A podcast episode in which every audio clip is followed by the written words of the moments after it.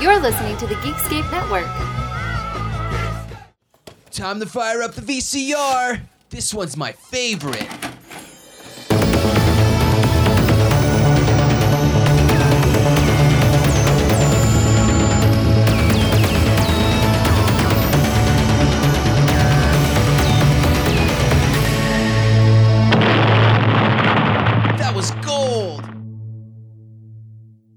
Welcome to Analog Jones in the Temple of Film. I'm Steve, and returning, we've got John. Say a little something, John. Hello. On and we have another super secret guest, another college friend of mine. His name is Scott North. Say hello, Scott. Well, hello. And he's a Cubs fan, so if anyone hates the Cubs, you can hate on him. And I actually really hate Steve, so Yeah, so it's going to be a pretty good podcast. All right, guys, we did a techno noir. This is number two of our Kathryn Bigelow back to back weeks, and a techno, a fucking weird techno noir, Strange Days.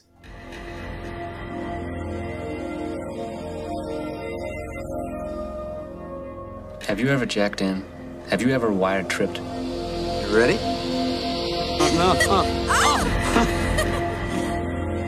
This is not like TV, only better. This is life. It's a piece of somebody's life. It's about the stuff that you can't have, right? The forbidden fruit. Straight from the cerebral cortex. I mean, you're there, you're doing it, you're feeling it. Are you beginning to see the possibilities here?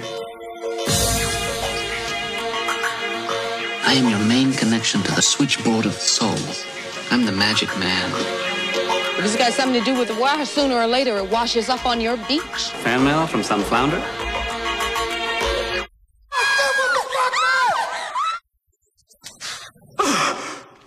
It's the dark end of the street. How do you like it now? He records it all. Everything. And gives it to you. Why me? There's more to this whole thing than you think. Give us the tape right now.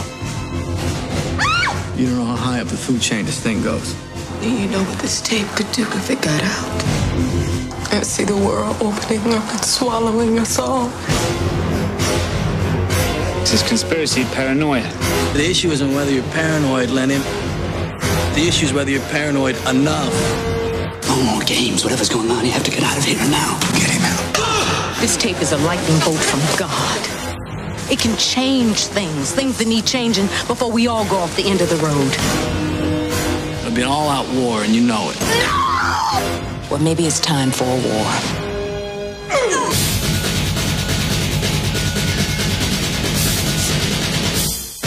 Come on, man, cheer up. World's gonna end in 10 minutes anyway.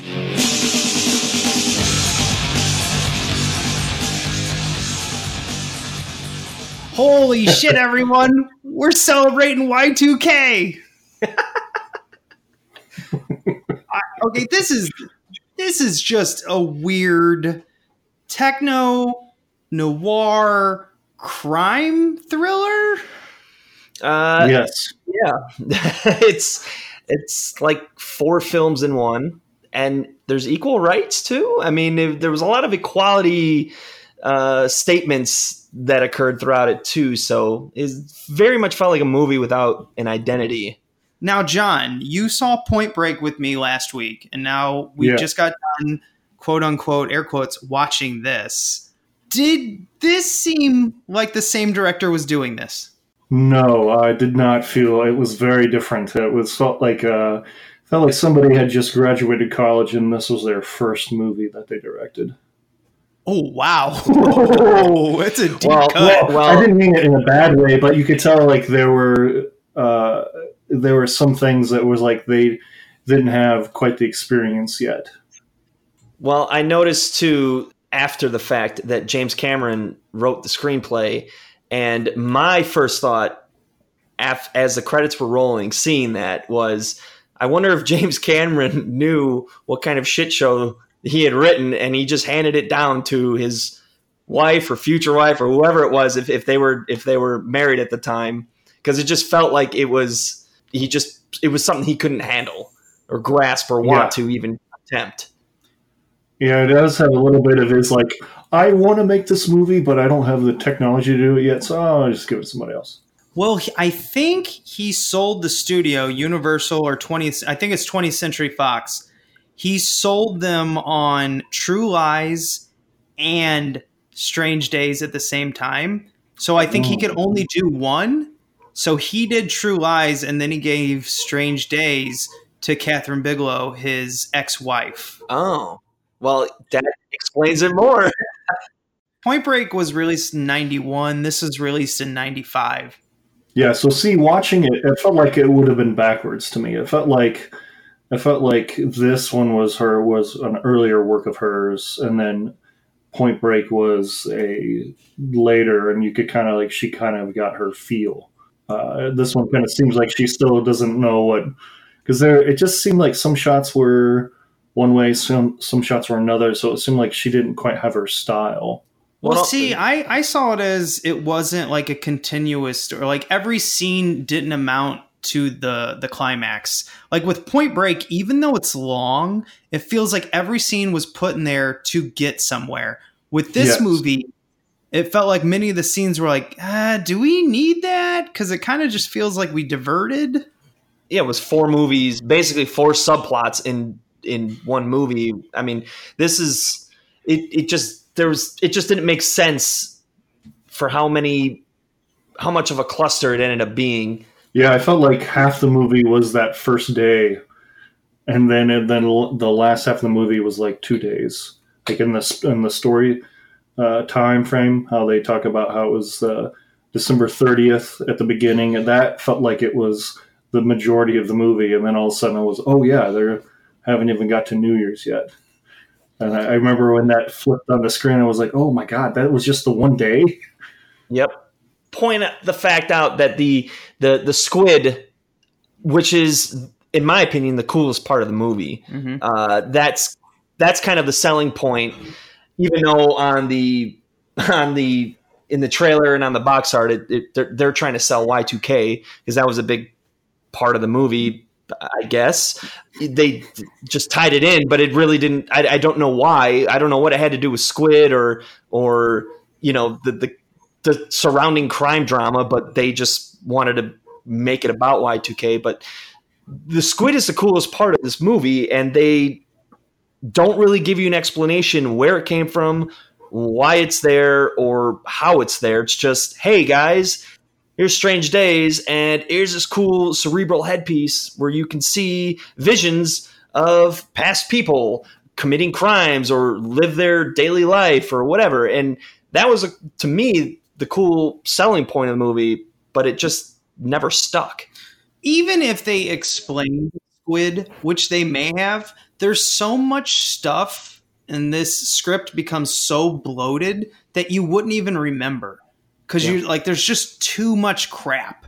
It, it's like overstuffing a closet you know? It, it- right when you open the door it just all falls out on you at the same time. You're like whoa fuck. But what, before we get in more into the movie let's go into like the details of it. Well, in addition to that, just to add on to that last Yeah. comment with the overstuffing, it almost feels like this movie was controlled by maybe executive producers, people wanting to keep all this material in the movie. It just felt like there was some a higher power was controlling the the ending that Yeah. what what the movie actually you know was as opposed to what it should have been. Mhm.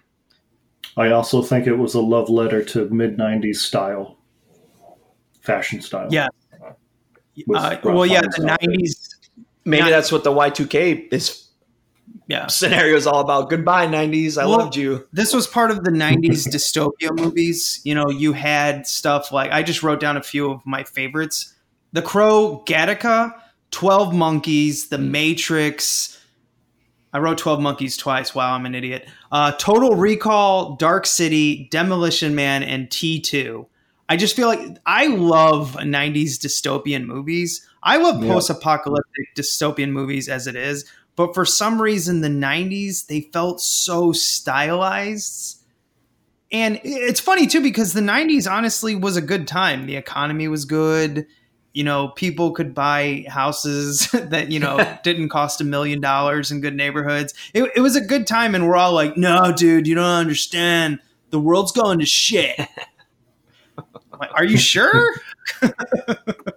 Yeah, the, I know I grew up in the Midwest and like in like suburbs, but I don't remember like things being that bad in the ninety and like ninety five. But no, but apparently after the LA riots, every movie in LA was basically LA's falling apart. yeah, yeah.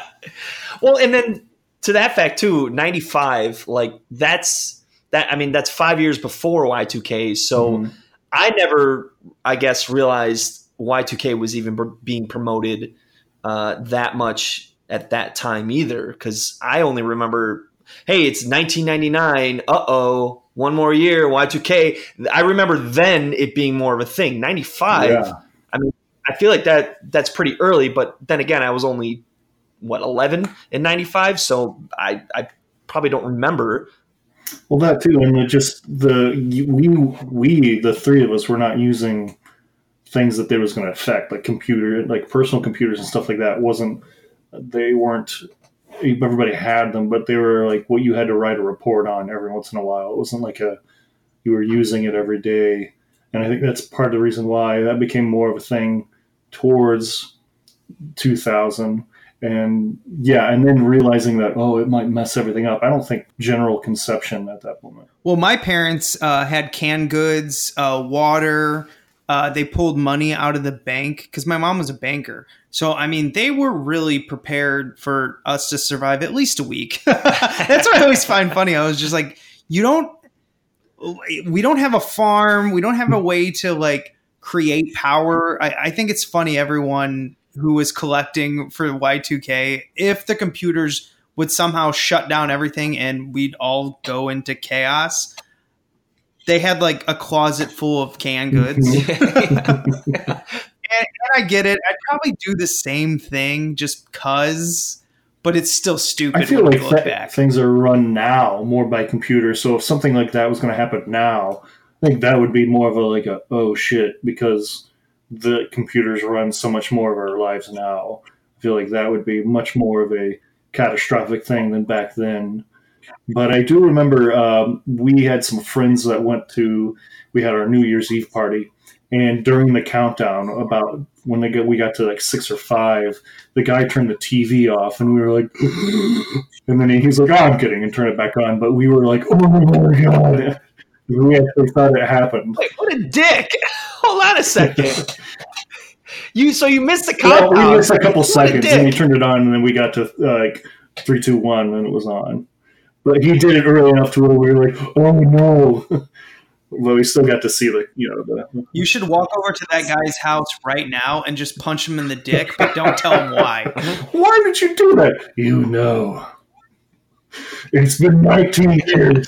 Then when you get back home, yeah, just text him when you get back home. It's because of Y2K. Why to what? oh god, it's almost 20 years ago. Yeah, That's what Yeah. blows my mind. yeah. Anyway, let's steer this ship back in the right direction. We've got our quick facts. We already know this was directed by Kathryn Bigelow, who's also done Near Dark, Point Break, and The Hurt Locker. Produced by James Cameron and Steven-Charles Jaffe. And I didn't write anything down about James Cameron because everyone knows This about is him. a few things. Exactly. But Steven-Charles Jaffe, uh, some people might know him. If you're a trash film nerd like me, you'll remember him from Motel Hell. And if you're my mom, you remember that he produced and directed Ghost. Hey, rewatch Ghost. That's a great fucking movie. All right, Scott my mom. both It's such a Scott that. thing to say. It really is, though. I'm sincere. I, I want I want to come to visit you, Scott, when Anna's at work, and then I want her to come home to you and I uh, back to back on a clay table. Watching ghosts and Yeah. drinking like Chardonnay. Yeah, the, the the the idea behind it, I understand, you know, uh, but it's actually a really good movie. anyway, All right, screenplay by James Cameron and Jay Cocks. One of my favorite names to ever say, Jay Cocks. Uh, by the way, Jay Jay Cocks actually has an Academy Award for Best Original Screenplay of Gangs of New York. Ooh. that, that is after watching this movie, that is I'm, I'm good for him. Well, I can tell you what, he learned his lesson because uh, he made one hell of a fucking script in Gangs of New York. Wow. Story by James Cameron. Yeah, who cares? But James Cameron, by the way, was freshly divorced from Kathryn Bigelow of only like a year or two. So it's so funny that he, uh, well, in the making of it, he said specifically in the making of this movie, he said specifically, "There's only one person I thought of, and that was Kathryn Bigelow." Bullshit. That was the agreement the lawyers had. You got to give her this script, or the divorce won't be final. Like that's bullshit. she wants a script from you. You this this divorce won't be final unless she gets a script. All right. What's funny is this movie derailed her career for a long time. Yeah, think about it. Her next her next job wasn't for like four years, and it was as a writer on the producer um on Charles Jaffe's next. Uh, he did a TV movie in like '99. She was the writer of it, and he- then she finally got another chance in like 2001. It was a smaller movie, but then eventually she got the Hurt Locker. Uh, Ray Fiennes, uh, Ralph Fiennes, got Ray Fiennes. Ralph Fiennes is playing Lenny Nero, who is a former cop turned squid dealer. He is peddling the trash of the future. and we don't know where the trash of the future came from or why it's there. He's just doing it. Yeah. We don't know what happened to him. Like we know he we know that he had some falling out with the commissioner, you know, the tight ass dude. Uh, but aside from that, we don't know why he's now a peddler. Yeah. Right? Why? Why I- I had don't- I to like, remember- Why he's had to fall back on that specifically? Well, he got. I think he left being a cop because he didn't like the politics. The politics. He said like one line about it, and that was Yeah. it. And then I guess he decided to start selling these. Uh, yeah. See, again, there could be a backstory to this, and there probably is in the movie. Because as many movies as I watched, I realized the second time you're like, oh, they do. Yeah. But it's not our fault. Whoever edited this movie, made it, and everything like that, they put so much shit that you can't remember. Uh-huh. So it's their fault for us being dumb. Yeah, yeah. They made us dumber. Uh, that was that was like lawyer which is which is hard to do, Yeah. really. I mean, or not hard to do. Yeah, we're at the bottom of the barrel in intelligence anyway. Uh, except the entire state of Alabama. Ooh, just lost their downloads. Hey, you better be careful. Uh, my in-laws, I got in-law family in Alabama, and they might listen. That's why I said Alabama. Because I'm like, I'm hoping. connection. Yeah, I'm hoping Anna listens to this and she's like, that son of a bitch. No, she won't listen. I told her I was going to be on. She's like, yeah. Yeah. I've heard that before. Yeah. Uh, the women in our lives tolerate us only so much. we don't care what you're doing. Just Usually, us alone. yeah, usually, no, usually That's when you know you're in love. for small doses of time. Ex- yeah, it, it's, it's very small. uh, we have Angela Bassett playing Lornette Mace Mason. And she's a badass, by the way. Why didn't she play Storm? well, not only is she a badass, but when they showed the flashback of her, it looked like she was just like a waitress or something, right? Coming home, she came home from work, and that's when like the cops were there, and that's how she met Well, yeah, I Nero. think that she was in baggy clothes. no, she was she in was a in like diner a, outfit. a- like, like a she was waitress. like ser- a server at a diner. Yeah. So Oh, yeah, that was in the past. yeah, so in the flashback, that's how she met uh, uh, Nero, and then Yeah, because he was a cop. He was the like, cop and he was- consoling her son. yeah, but Yeah. then but then she obviously at some point, which they did not clarify, that she became a, a, a limo driver, chauffeur, whatever you want to call Well, it. after that, she decided to protect herself and everyone around her. So she learned how to fight. And then she became a limo driver. Did they explain that? Very briefly. Okay. It was like one of those throwaway lines when they're like, You're gonna what? I wish you'd stop peddling that squid. By the way, you remember in the past when I got attacked and now I'm a tough ass tough ass fighter who protects other people? Yeah. Yeah. Oh yeah, yeah. Okay, on with the story. That was okay. I, re- I think I remember that scene. That was the scene when she pulls Nero out of the limo when he climbs in with the Fumu Fujitsu, whatever. I, I, and then Yeah. she's like pissed at. Okay, yep. Yeah, All it was right. a, it was definitely like just a like a, a a footnote Okay. in the script, and they're like, "Oh, by the way, you got to say that out loud." Yeah. yeah. I, do, I Uh, also like that the, very- the guy in the back kind of is just like sitting there grinning while he's trapped in the window between the back and the front seat, and he's just like completely fine with the whole thing. And he gets on like, "Oh, just give us a minute." He's like, "Okay," like just happy as hell to be there.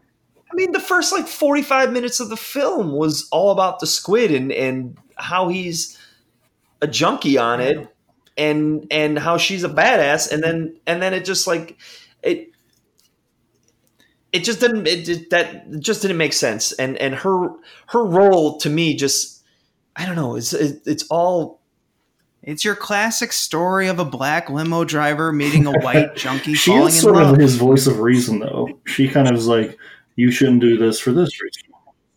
Oh no shit! She's a good person and he's an idiot. yeah but he's a nice, caring idiot. So you just kind He's of sort of love him, gold. but you also want to hit him over the head with a sledgehammer.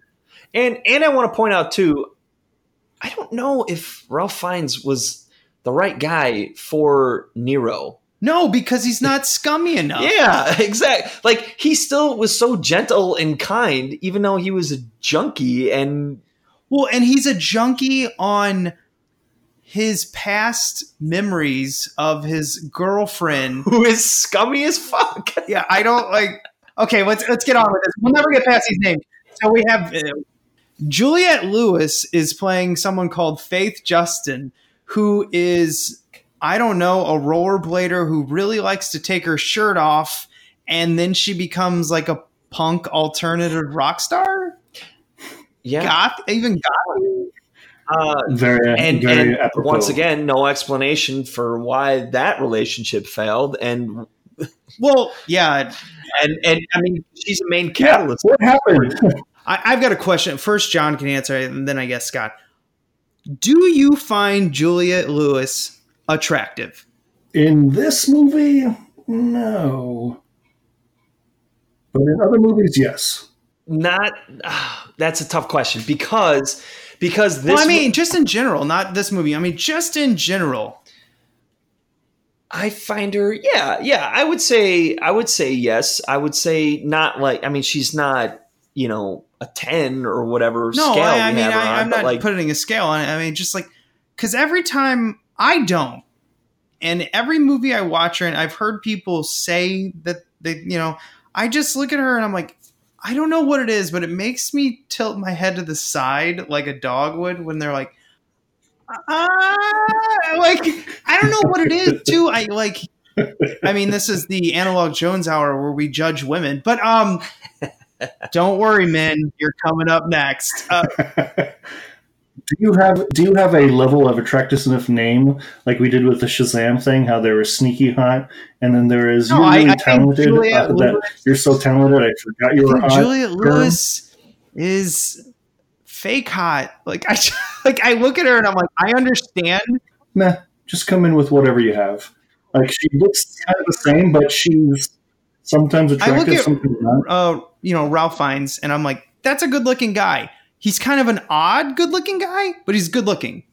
And I guess Julia Lewis is in the same boat. He was Julia 1995 Lewis is an to me an odd looking attractive.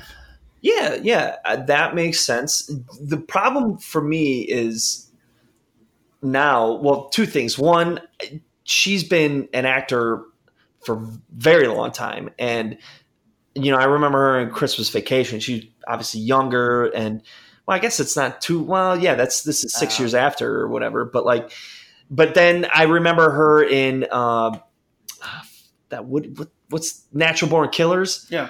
and and in that movie i was like absolutely not attractive No. you know so like she's got the different personas i Mhm. think that reflect on her attractiveness Which by the way, Angela Bassett, she's hot. yeah yeah she's she's gorgeous She is like, I will let Yeah. you beat me up hot. yeah was well, that that, that, that let us point out too. and then drive me somewhere like off in the middle of nowhere Steve, and kick me Steve out. let, let us point out that all the running joke all through college was Steve's perfect girl was one that could kick his ass. So it's true. he, he his perfect girl is one that where he, where she could like basically choke him to death with her thighs. That was Steve's Oh, perfect. Yeah, I remember that. I He's know like that uh. It's, it's um, it's a weird thing. We're gonna skip that. Um, it's true though. Uh, for some reason, like the the uh, the really like tough girls, like in all these movies, I am secretly, or not too much secret now, but I am like, I'm definitely attracted to like those kick ass girls. Yeah.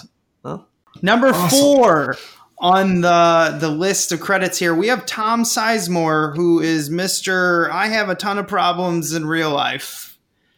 Uh, I really don't want to get into him. that was life imitating Yeah, art. I it's but Scott has brought up the wig, and I'm gonna say it. I'm gonna get this joke out there before you fuckers. The worst actor in this film is Tom Sizemore's wig. Well, I wouldn't have said that because you, you you you told me that before, and that's a that's completely accurate and a perfect the perfect line. So I I wouldn't have been able to take. Yeah. Well, it's funny because well, uh, what everybody doesn't know is that was like one of the very first things the three of us said one, before we started recording was Tom Sizemore's wig, and then just talked about it for. the I want to get a shitty straight. wig and put it on my wall and just put a, a plaque above it is like in memory of Tom Sizemore's wig. I mean, there's you, you like you should have. If you ever did awards for like your podcasts or your guests or Yeah. whatever movies you talked about, you could have like worst guest appearance, and you could have this wig trophy, Tom Sizemore's wig trophy, and give it to your worst guest appearances on your podcast. Tom Sizemore's wig would be the guest that you asked a question to, and they would just stay silent and remember, like, yeah, I think it was pretty good. The the yeah, Uh, okay, uh, number not much more on time. We'll move on to Vincent D'Onofrio, which, by the way, he is a teddy bear I have a weird man crush on. He's so like uh, fluffy, like when he's older, like as the um, kingpin. I was just like, he's so funny Mhm. because he's tough, but when you look at him, you're like, look at that little butterball. well, and, well, he's and actually huge too. well, he's but- huge too. But then, like, I agree because you know, in Full Metal Jacket, he was completely insane, and in this one, he was definitely way over the top. But then you get a movie like Wedding Crashers, or not? I'm sorry, uh, The Breakup.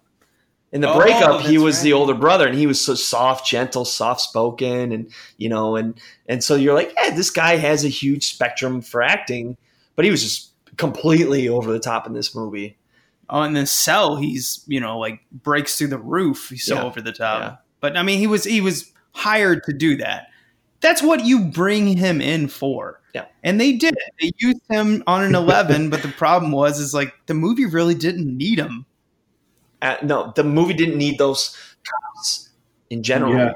Neither of them. You could have told the same story without having that angle. Those two police. In fact, with the police doing all that, it was very confusing how the fuck they thought they'd get away with everything. especially at the end. Yeah, especially when they're they're firing through the crowd, and he keeps hitting everybody except for her, and the party still goes on even though people. I literally getting said it out loud as I was watching. I was like, "Well, they obviously don't care if they're caught or not anymore because they're killing random people in the crowd. Yeah, Like, why does it matter? Why are you still chasing this? Why are you still chasing this chick now? You Yeah. just killed four people." It's insane. I, I couldn't believe it. Oh, but uh, anyway, getting on to another one of my favorite character actors, we have Michael Wincott from Robin Hood, Prince of Thieves, The Crow, and Alien Resurrection. I only put Alien Resurrection in because my co-host, usually Matt, is such a big fan of that movie, even though it's shit. I hate Alien Resurrection. I'm saying it out loud. He knows it. I only remember that dude from Robin Hood, Prince of Thieves. Loxley. Why a spoon, cousin? Why not Mi- Michael Wincott is Yeah. That's- he's the, he's the actor that you always recognize but never know who he is. At least for me, you know, you see, you watch a movie, and be like, oh, it's that guy. Oh, you mean his name? Yeah, yeah, you, his you name, know his yeah. face. Yeah, Yeah, you know his yeah. face, but not not. You know, it was to me. It was always Bob Hoskins was always kind of that guy who was in everything, and I was like, I never knew his name. Well, that's the other guy in here, the other cop, William uh, Fitch, Fitchner, Fichtner. Fichtner uh, from Armageddon, The Perfect Storm, Yeah. Black Yeah. Hawk Down. He's always that guy. Go, hey, it's that guy that Mhm. uh, Michael the- Bay always uses. with the straightest face ever, like the Yeah. straight, it's like the most I know, it- it- straight face. It comes to a point Yeah. like like a pencil. Yeah. If you throw food at his face, it just splits. It's awesome. His face is a wedge. the release date on this was October sixth, 1995 at a budget of 42 million and a box office, get ready for it, 8 million dollars. Wah wah. If, if I if I was good at math, I would figure out the percentage of money lost. But like Steve mentioned earlier, we are pretty much the bottom of the barrel, so we can't give that the I- math for you. You lost 34 million dollars. That's a lot. That's a lot. top nine films at the time. The reason I did top nine is because, well, that's what I wanted to do. Okay. And we had we, we've done this too when we did Copycat uh, a couple months ago or a month ago. I can't remember. Number one, Get Shorty in October of '95 made 72 million. Copycat made 32 million. Leaving Las Vegas 32 million. Powder 30 million. Go ahead and tell the story, John. A lot like the uh, the name of this podcast. Uh, I'm a big fan of Indiana Jones. So uh, my buddy Steve, for Christmas or my birthday one year, got me a photo of what he thought was young Indiana Jones in the fedora, uh, signed by Sean Patrick Flanery. So uh, he was in another state, and I was visiting somewhere, and so it was shipped, and so I was on the phone with him while another friend brought this, you know, envelope out, and I open it up with Steve on the phone, and he's telling me all about it as I'm looking at this picture of powder. And I think that's the gift, just because that's like Steve's personality. Like, here, here's a random photo of powder, just for no reason. Signed by Sean And so I was like, thanks, but yeah, like why, why, why about? I don't get the the powder reference, and you're like, what? It's it's Sean Patrick Flanery, the guy who played young Indiana Jones. I'm like, no, this is Powder, and then we found out that he did play Powder, but I still have that uh, that photo signed in a frame in all its glory. I was so excited to hear you open the gift, and I'm like, dude, don't you like it? It's Sean Patrick Flanery. He played young Indiana Jones. And you're like, yeah, he did. You're like, no, he's in the fedora. I'm like, yeah, Powder wears a fedora. So fuck that guy who sold. I swear to you, I clicked on the photo of young Indiana Jones as Sean Patrick Flanery. That asshole probably was like, oh shit, I'm out. I'll just send him the other fedora wearing Sean Patrick Flanery.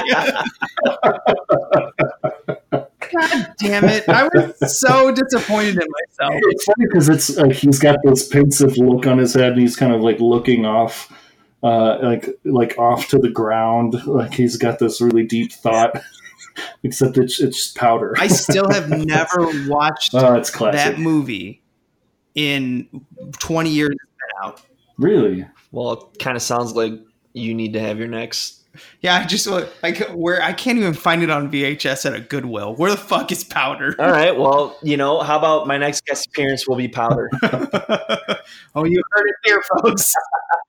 even though I'm reserved for Volcano whenever Steve can find it. That's true. You, you're just like taking up. You're soaking up all the '90s movies. Is Powder a '90s movie? Yeah, I would think so. I think it gotta be like '98 or something. Oh no! If if it's not movie, Oh, 98, it's right there. Bottom of the barrel intelligence. There we go. Proof. We got it on audio. Number five was Assassins at 30 million. Now and Then, which we did uh, in November of 2018, last year, 27 million.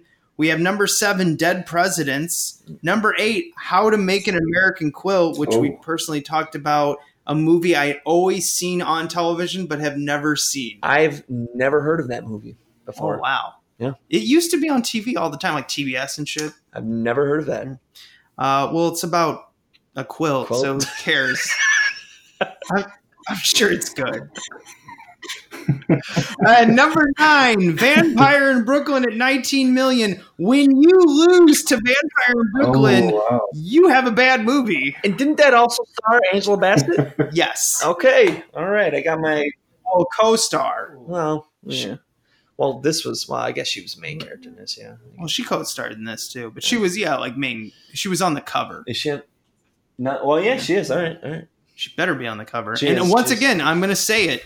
Why didn't she play Storm? Because she's awesome. Because well, she is awesome.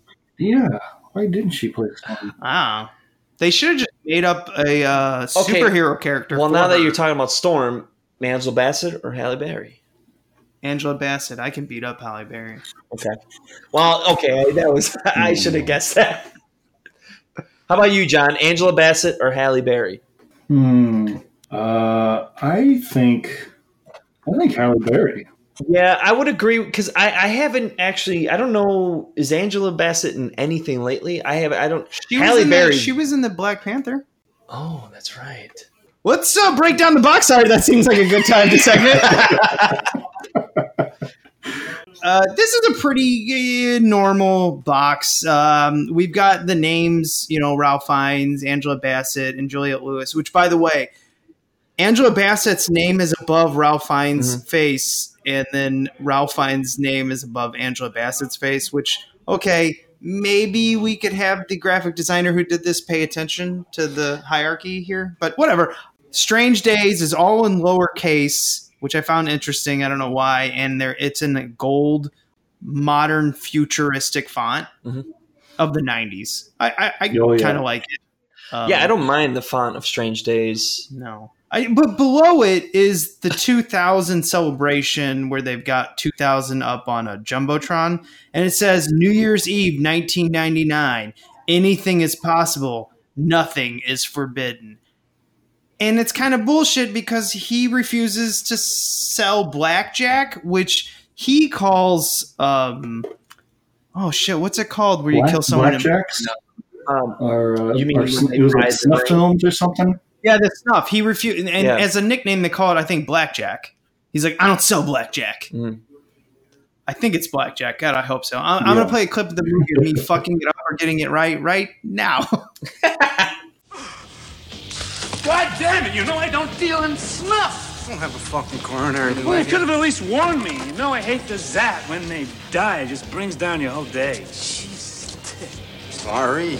How'd you get the tip? How come the cops didn't put it in evidence? I guess with all the blood, they didn't see the rig. Well, a guy had it under a wig. Yeah, but how'd it get to you? I got ways, Lenny. I got ways. Man, I, I, I, I got to deal with some of the paramedics. My guy pages me, and I pick it up at the morgue. What do you think? This clip has got to be worth at least a grand, right? Tick, not to dash your hopes, but I don't deal this kind of product. You know that. I'll give you four for it, because I gotta cut off the last bit, and my customers want uncut. Fuck that, man. The last part is the best. You dry dive six stories, and blammo, man. You jacked right into the big black. I don't deal blackjack clips. It's policy.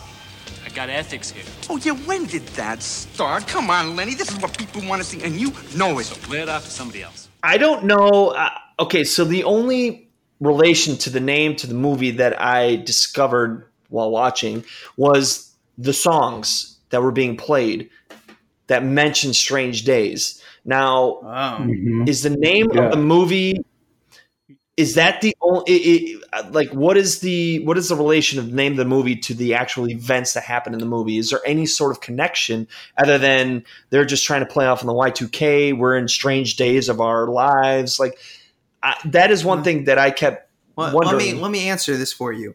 A better host would have researched. I did. because like because the whole time I kept I, I kept thinking, especially at the end of the movie, because I think there was there was two background songs that that mentioned "Strange Days" in the lyrics. Oh, I don't know. I, I just was saying to Scott, I remember them playing the song like at the beginning, or towards the beginning. He's going through the club. I think it's the first time he goes back to talk to Juliette Lewis. Like he's like on the top, like in the scaffolding of the club. And then you hear, yeah, whatever band or songs playing, they have the word "Strange Days." So I was just Oh. telling him, yeah, I remember Yeah, that. no. there, there's twice there, or at, at least that I can recall, there was twice. There was that scene that he just said, and then one near the end of the movie where where they mentioned "Strange Days." The lyrics that were being Okay. sung was "Strange Yeah. Days," but I was, I'm just wondering because is, is it more of just is it more of just an overall play on the events that happen in the movie versus like I, I- is there any real connection Maybe uh, maybe because they keep talking about how it's the end times and everything, and how it's the strange yeah exactly yeah and that's Why? i mean that's my guess with y2k you know these are strange days you know the con you know the saying whatever but I don't know.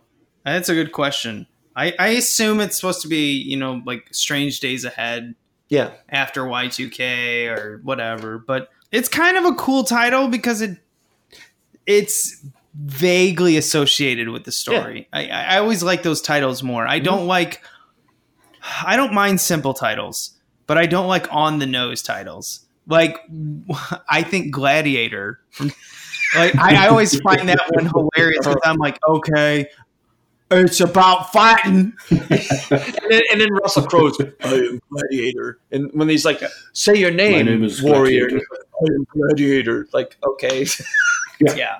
So, yeah, on the nose title. Even though Gladiator is, I find a, is a great movie. It, it literally gives you exactly what you want. But mm-hmm. I like movies, uh, kind of like I, I've talked about this. I know some people don't like it, but I I like 300 by Zack Snyder, and I also find that title good. But that's probably because it's from a Frank Miller comic book.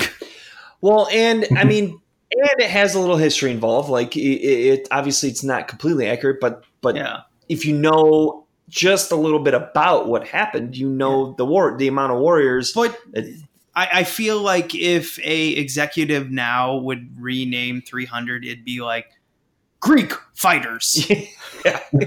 or it would be called "This Is Sparta." Well, you know, it- you know, or it's like any any, and don't get me wrong, I do like his movies, but there's some of them, but it seems like half of Mark Wahlberg's movies are just like the title of what he is: the shooter, the shooter, uh, fighter, um, the marine, lone survivor. Well, what was the one movie, Man on a Ledge? Like, how how, Yeah, Man- how Man basic on a could you Ledge. get? Holy shit! Mark Wahlberg's movies are made for the dumbest, like denominator.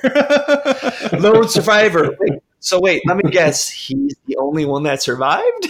Man with I, I hope he comes out with a movie soon. Man with gun. oh, I'm gonna rent this one. I bet it's about a dude doing stuff with a gun. It's like uh, they got the same guy to write the title for Man with a Golden Gun. He's like, I'm really good at writing what's in the movie specifically as the title. We need that guy. Hire him. if we rename this movie, it would be Tom Sizemore's wig. yes. or 90s rock band montages. Oh.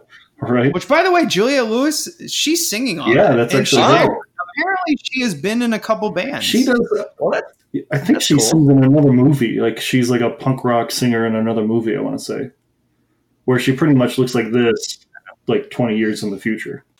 Strange Days is presented in its original widescreen format.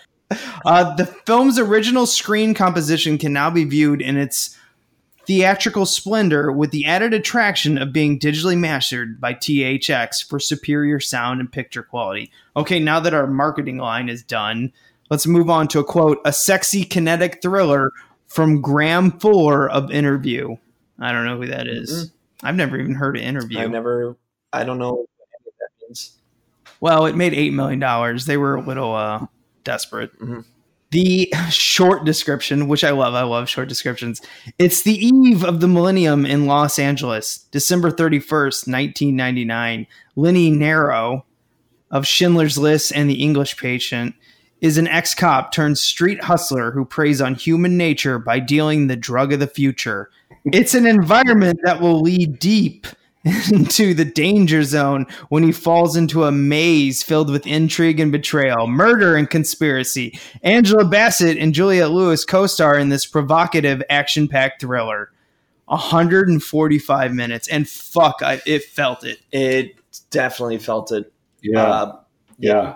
But fortunately, I had the Cubs game on in the background, so I was able to, you know, watch both at the same time. Why do you make the audience puke? as soon as you say Cubs, they vomit. I, I just had I had to get that in there somewhere. Awful team. Awful. Let's move on to the trailers because this is weird. Coming soon to home video. Not many films, not many films of this budget play the trailer of the film before the film, but damn it, Strange Days did it. Yeah, I thought that was weird. Yeah, yeah, and and, and at first because the cop you gave me, I just thought it was the cop you gave me. No, you're like, oh wow, he gave me the trailer. That's Yeah. nice of him. Like, did he package this this way? Is this how it comes? Like, yeah, no, they they're like, hey, you're about to watch this movie, but let's get you pumped up to watch this movie. Oh, Three okay. times. Because you get it Three you get it in the whole widescreen special thing that they have. Which when I watched it, I was like, oh my god, that just brought me back to like my childhood. Then they have the trailer, and then they have a short trailer slash like behind the scenes thing, and then you get to watch the movie. Yeah, there's 25 minutes of shit before the film, and the film's 140 minutes. You're like, damn. But yeah, the the whole widescreen thing that 20th Century Fox did in the late 90s. If you were a kid back then, you remember this because this is when DVD was coming out. Mm-hmm. And DVD had a ton of widescreen as just their normal. So then 20th Century Fox is like, oh, let's put out our VHS collection of a bunch of action films in widescreen. And I love how they tell. They literally in this trailer, which I, I put up on YouTube, all three of the, all 20 something minutes of the stuff beho- beforehand. You can go to our playlist and see Strange Days and find the trailer, the 20th Century Fox widescreen, and the making of it- it's funny because they're like, what widescreen is, is it's what it's shot on, so you can actually see what the filmmakers want you to. And you're like, oh, and they show you the fourth, the four three aspect ratio, and then the sixteen by four aspect or whatever. Uh, it's hilarious because it's they go down. They're explaining it to it like you would a child, but they're doing it in the tone for an adult. These are all adult movies like Broken Arrow. I love, I love Broken Arrow. Ain't it cool?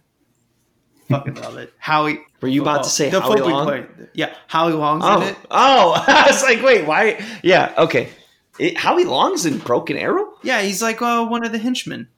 Oh wow, that would make sense. Uh, that makes sense. Yeah. John Travolta being a fucking. No, I've, I, I mean, I've seen the Tunes, movie. I just haven't seen it in twenty years or whatever. What's his name? Doing his Christian best? Slater Yeah, doing is his best. Yeah, Jack yeah. Jack Nicholson Oh. impression. God, that movie's so bad. Don't you ever say that again. so bad. oh man. That movie is like if you're lost at sea, it's the shining star bringing you in. It's the fucking lighthouse. It's it's so 90s. And on, that- on that on that note, I'm gonna have another sip of whiskey. Which by the way, the bourbon we're drinking, introduce it. Well, I brought us. Uh, well, Steve and I. John is currently off site. Uh, we are drinking Benny from Benny's Beverage Depot a bourbon whiskey called Old Scout with 107 proof.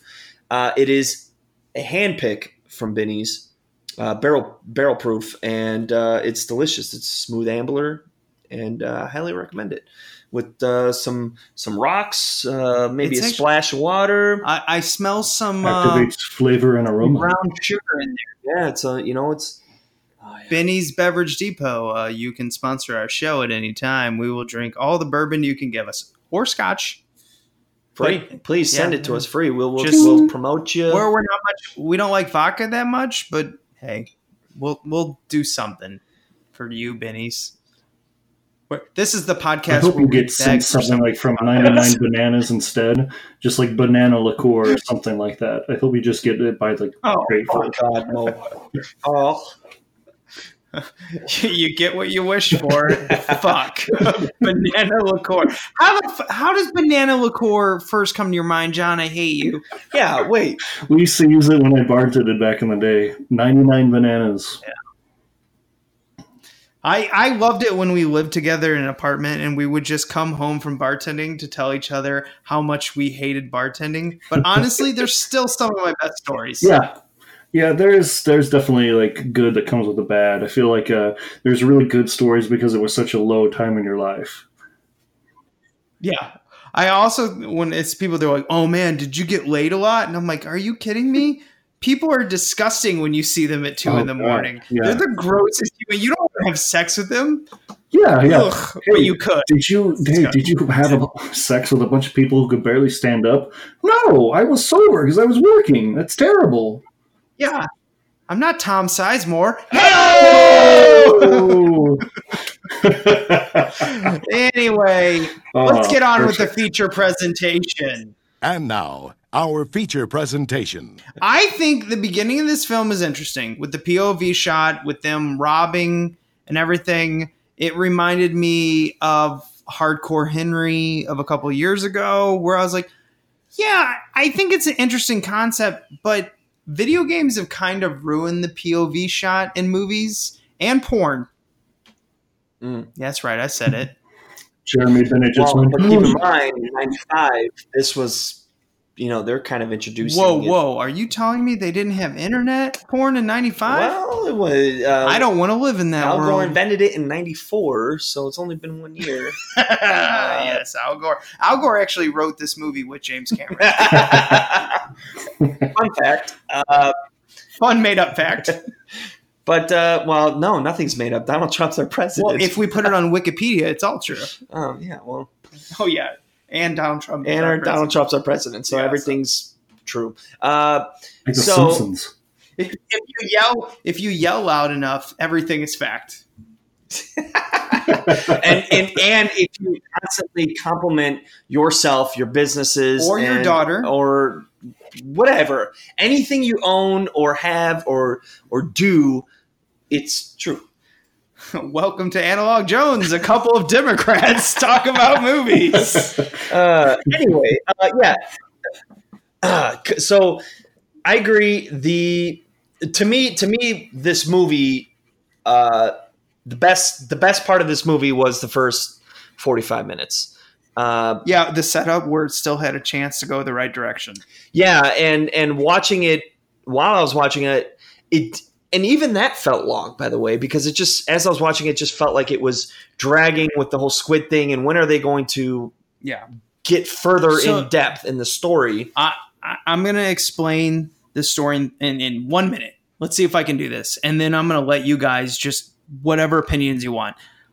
We have a man named Lenny. He was a cop, but now he's not a cop, and now he's dealing discs that connect to a squid that connect to your head so you can see and feel everything someone's doing. Uh oh, someone was killed. Now the cops are trying to figure out where the disc is that that person happened to be wearing a squid and record everything.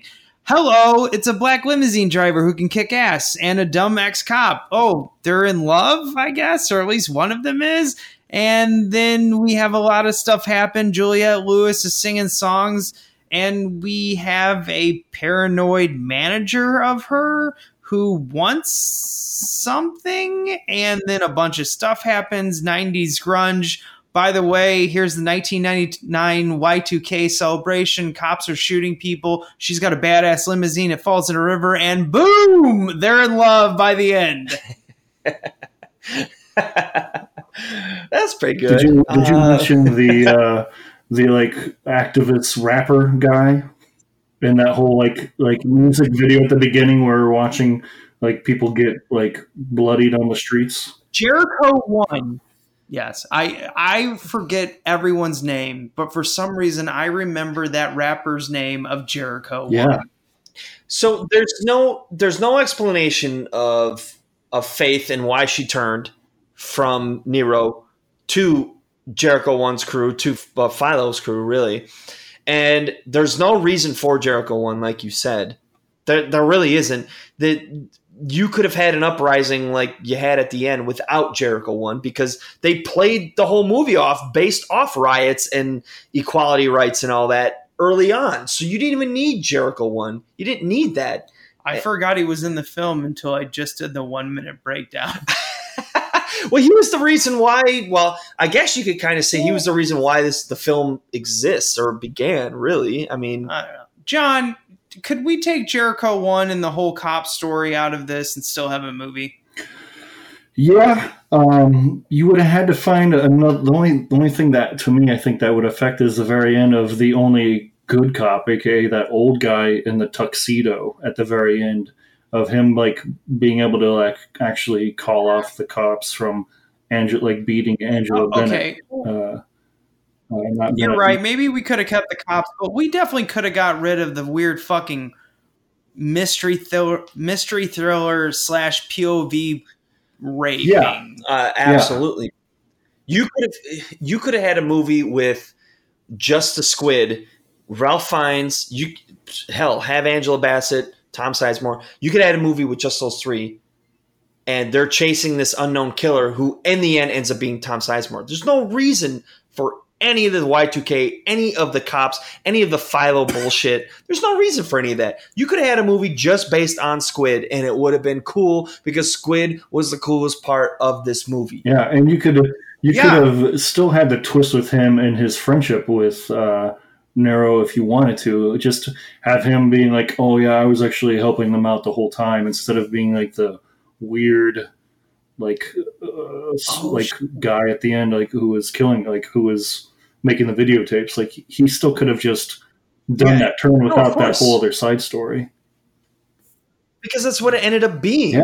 His friend in the end ended up being the bad guy the whole time which was really easy for to figure Figure out out.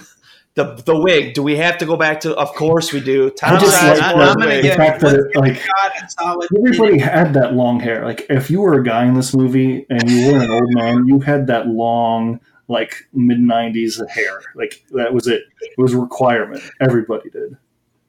Let's just, let's just point out for a second. I don't know how old Tom Sizemore is. I don't know how well now. I don't know how old he was in '95, but when I saw Tom Sizemore in that wig, and I was like, Tom Sizemore can't be older than 40 in this movie. There ain't no way he's got this long ass hair, all white wig. Like I was like, this. Eh, it was comical. Well, like when you have an ex cop turned private eye, I find that so played out. We've seen it so many times in so many different movies, especially in the late 80s and early 90s.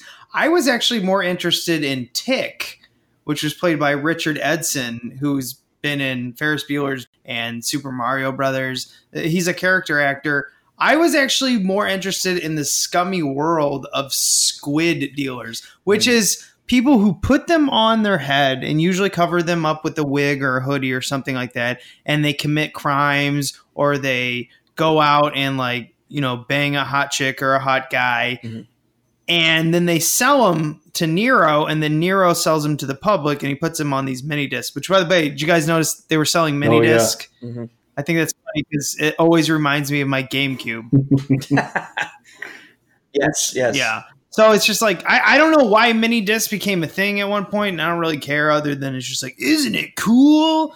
But it, it's so they do all this, and I find that world so much more interesting than like, hey, guess what? Cops they abuse their power and Oh, they no kill shit. people. I, I fucking I see it story. out. It's very yeah, it's very true. It's a very true story. Like, I mean, Kathryn Bigelow did Detroit a couple years ago. This is 2019. So I don't know. What was Detroit like 2017, something like that. You know, it's a good movie. I, I check it out. Great movie. Love that movie. I kind of thought But the that thing is, is, um, like- the movie was going to go a different direction when I started watching it because Nero's character seemed like, yeah, he was a guy who was like kind of you know doing these under the table uh, deals with this uh, squid stuff, but it seemed like he was like, uh, especially the way he was dressed and his clientele, it seemed like he was doing it where he was a rich guy and he was doing it for the rich people, and he actually wasn't in Well- the slums. And then all of a sudden, as as like the story progresses, you realize it was like all a facade. Like he just he presents himself that way, but he is definitely not that way. Yeah, I mean, he was wearing the expensive suit. He was wearing the ex- expensive tie, which Tom Nero's Ridiculous character makes fun of. Leather it- pants. with a le- and eventually a leather suit jacket. I, I did like the the bodyguard of Michael Wincott's character Gant, who the bodyguard was an ex football player from the Rams. Yeah, Who, like, when he was beating up, 96, 97. yeah, when he was beating up Lenny, Lenny's like, wait a second. And he would take off his Yeah. jacket mm-hmm. so it didn't get blood on it. And then it comes back at the end. Was, was that the only reason he they kept calling back to his tie and his jacket? Uh, so basically, Tom Sizemore falls out a window because Ralph Fiennes character Lenny. He cuts his ties with Tom Sizemore. What the fuck is the joke there, John? You've never heard that phrase? I, I cut ties with so and so, and he literally cut his tie at the end to make him fall. He cuts his ties with him. John, we're gonna go at this with just a two man team from now on. I just want to point out. I just want to point out something else though about the ending. Uh, not since we're kind of talking about the connection of the tie and all that. I want to point out too that if you noticed, and I'm assuming this was deliberate.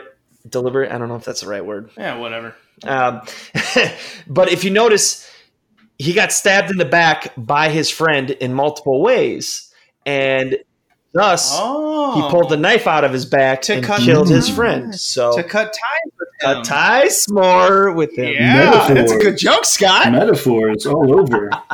I guess Tom should have sized more him up about the whole thing. No, that wasn't a good one. No. I would like to apologize to every listener every time John says a joke. And the funny thing is, I don't even think John's drinking. don't. I, right now. I had I had a beer. That was it. Oh, a beer. I couldn't tell. Yeah. Um, so Yeah, what was that beer? Was it like Milwaukee's best? It was a Was it Yuengling. water? A Yuengling. uh, Oh, say that more clear and direct to the mic. What's that? We're trying to promote as much as we can on the show. white Say that more clear and Only direct. 99 calories for the whole bottle. It's from America's oldest brewery, 1829, I, Pottsville, Pennsylvania. 12 fluid I'm ounce just trying to make more work for Steve when he has to cut the shit up. DG Yuengling Insight Incorporated. You know, according to the Surgeon General, women should not drink alcohol. oh my god! can we talk about Nero and Mace being like the most opposite characters? I get it, you know, opposites attract, but Paula Abdul. she, yeah, Yes. she it's actually it's actually links to this because it's 90s or You know, I mean, 80s, it's not fiction. It's just a matter of fact, really. I, I honestly I honestly think this character of Angela Bassett's is too smart to fall for Lenny.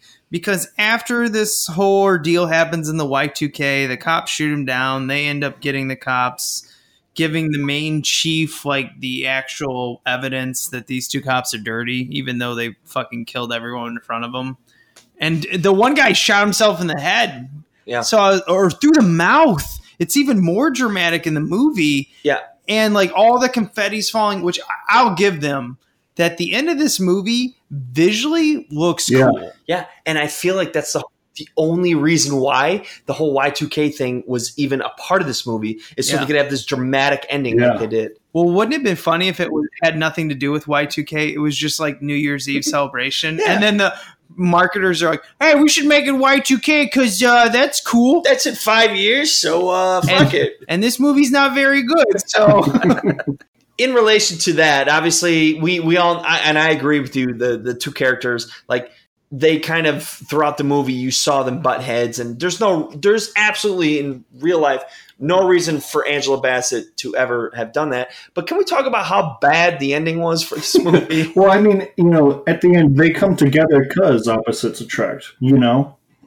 He's still on Paula Abdul. Um, yeah, when the cops come to when at the end when the well aside from them shooting everybody in their path, the ending when when the commissioner tells them to handcuff them and D'Onofrio goes insane and starts like zombie walking towards Angela Bassett. Oh yeah, he's dragging his He's dead dragging partner. his That's dead partner. Crazy. and they're not shooting this guy. They're like this. This guy is already like they thousands of people witness him killing. Doesn't the crowd jump in too and almost not not well almost not Almost, not yeah. until Well, you know, that could be on purpose because they immediately started hitting her with the sticks and just beating the crap out of her right away. But then they give him so much warning. They keep telling him to stop like 20 times before they actually shoot him.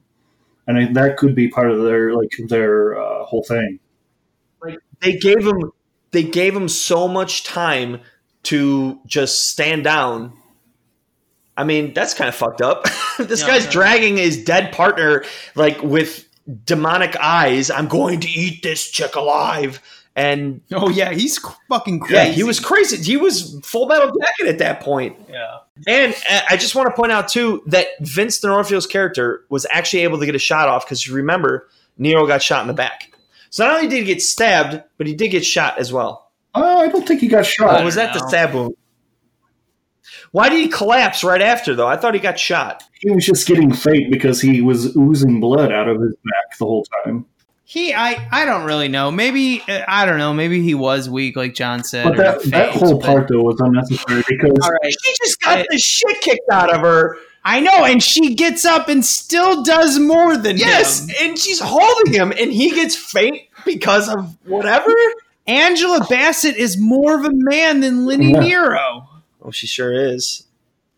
And Steve, that's that's his that's, this his is dream. uh, yeah. That's right there. Angela Bassett is my I dream. think, I think that Steve's going to put Angela know- Bassett into the into the museum later in the podcast. Maybe I will. Maybe I will. Uh, okay, you know what? Speaking of the museum, John, I think we should go into the museum. I think we've explained much uh, as much of this lovely shit show as we can. So let's do it. Museum time.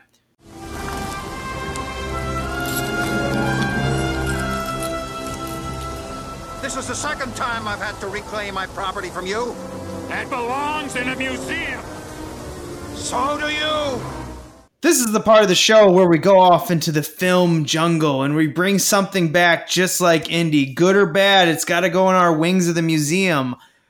Guest wing, I'm going to let you go first, Scott. I know what you want to put, so hit us with it. I'm actually going to sidetrack here. No shit! because we talked about it plenty. There's no reason. Tom Sizemore's wig is already in a museum of its own. Okay, is, yeah. It, it's like standing on its own, like the like uh, a shitty trailer park museum with like the world's largest toilet. Yes. So for me to call that out is just too obvious. So my mus- museum relic is going to be the ode to the 90s cheesy music scene that is often incorporated throughout this film Mhm. Over and over and over again for way longer periods of time than needs to be. And maybe that's because Juliette Lewis, like you said, she's performing and sh- She's she's good. She's good She's and talented. talented. And maybe that's for her. I don't know. But it's way too long and it's an ode to 90s films. At least for me, it brought me back. So that's going to be my museum relic. The actual cinematography during that scene reminded me of Eight Millimeter with Nicolas Cage, Yes. which we did a couple uh, months ago. The way they enter that like underground grunge rock and Mhm. roll Yeah. arena, Yeah. it, it reminds me of them where uh, in Eight Millimeter where they go underground to look at all the porn. yes, yes. And also, I have to throw this in there. Uh, when we first get to the club and you hear the death metal, all I kept thinking about was what is what is the secret password? New England clam chowder. What's the password? New England clam chowder. Is that the red or the white? I can never remember that. White? John, what's going in the uh, John portion of the visit? You know what, John? I'm going to be honest. You've been on so many times. We're going to give you your own wing.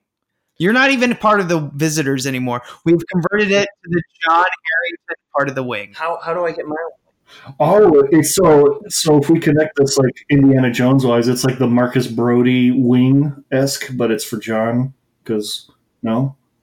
Nerd. You named this. You named your whole podcast after his love. Oh of yeah, Indiana I'm Jones. a massive nerd. Behind you, I have, I have an entire collection of VHSs, a dead media. uh, John, what's going in the John portion of the wing? I'm going to put in the 90, 90s like futuristic style, like their fashion style. Like his outfits to me were so ridiculous, and it was making me. Uh, I was just constantly thinking about that throughout the movie. So I think that's what I'm going to put in the museum. His like his leather jeans, terrible ties, and shiny metallic looking shirts into the museum. I noticed the the metallic shirts. That's so weird. I don't know why that was cool for uh I don't know a couple years. I- Is that our MC just way? Hammer like- thing? Is that an MC Hammer thing? Maybe I don't know. I feel like this is the way people in 2025 will like wear. Well, I don't know. I was like, eh, His ties were huge too, like the knots and everything, like the width of them. They were like a. It was like he had a two by four going down his shirt.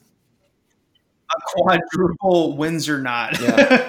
Um, uh, in my part of the wing in the museum, I'm going to take two because Matt's not here, and I'm going to put in one the overstuffed script. Don't do it.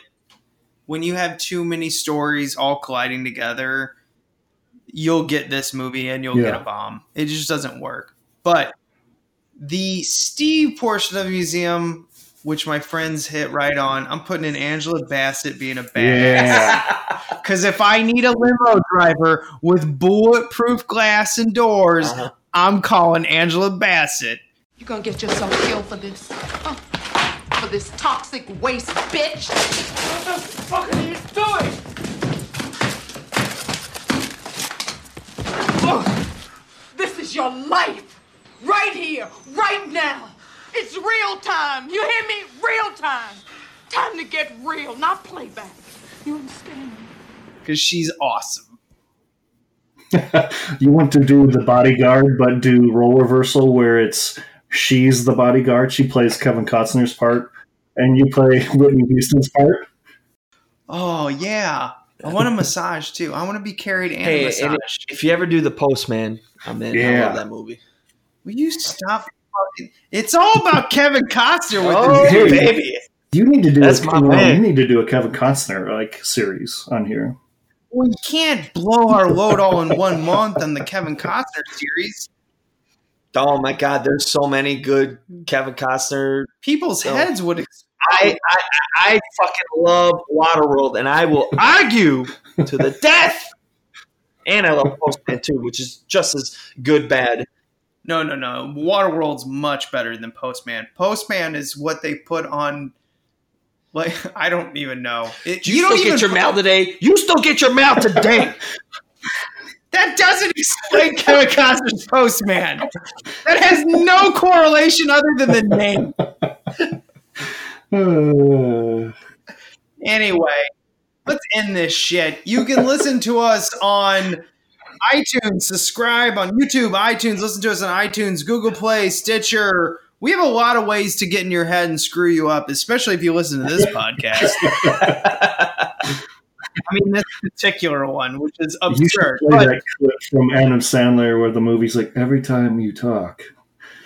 In fact, oh, after the whole, I I'm misquoting it. I, I, I I'm sorry. What you just said is one of the most insanely idiotic things I have ever heard. At no point in your rambling, incoherent response were you even close to anything that could be considered a rational thought. Everyone in this room is now dumber for having listened to it. I award you no points, and may God have mercy on your soul.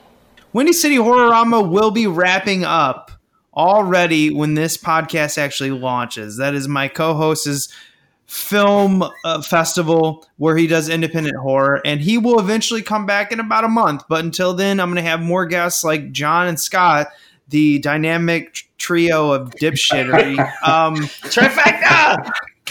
and and we're probably going to talk. Well, you know what? They're probably going to come back uh, for The Crow Yeah. and Dark City because we're going to do another double feature. Uh, they will ruin your eardrums, and it will be fun. Mhm. If you don't like the show, you can always uh, email us at analogjonestof at gmail.com. We love to read your shit we don't care about. And we love to read the shit we do care about.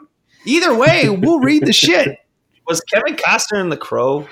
I hope Kevin Costner writes the show.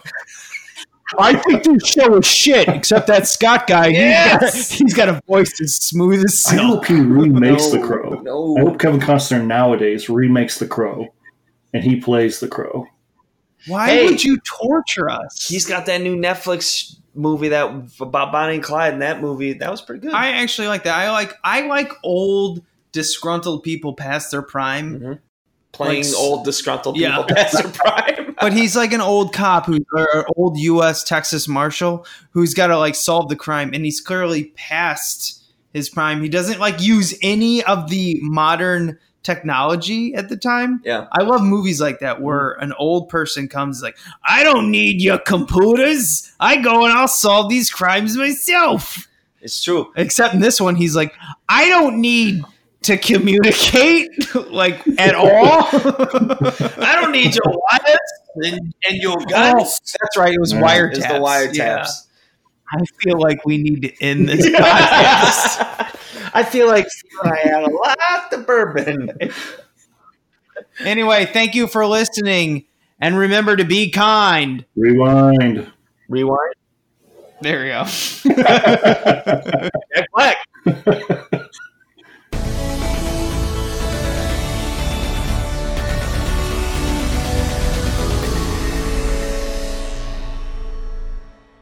Mr. Paris, set a course. Set, set, set a course. Set, set, a course for the unstoppable Jack and Jen podcasting the impossible. Star Trek Voyager being the material. Wine is the vehicle, just like milk for your cereal. Here we go, blasting to the Delta Quadrant, uncharted territory, but we're on it. Pour me another glass of Cabernet, cause it pairs well zipping across the galaxy.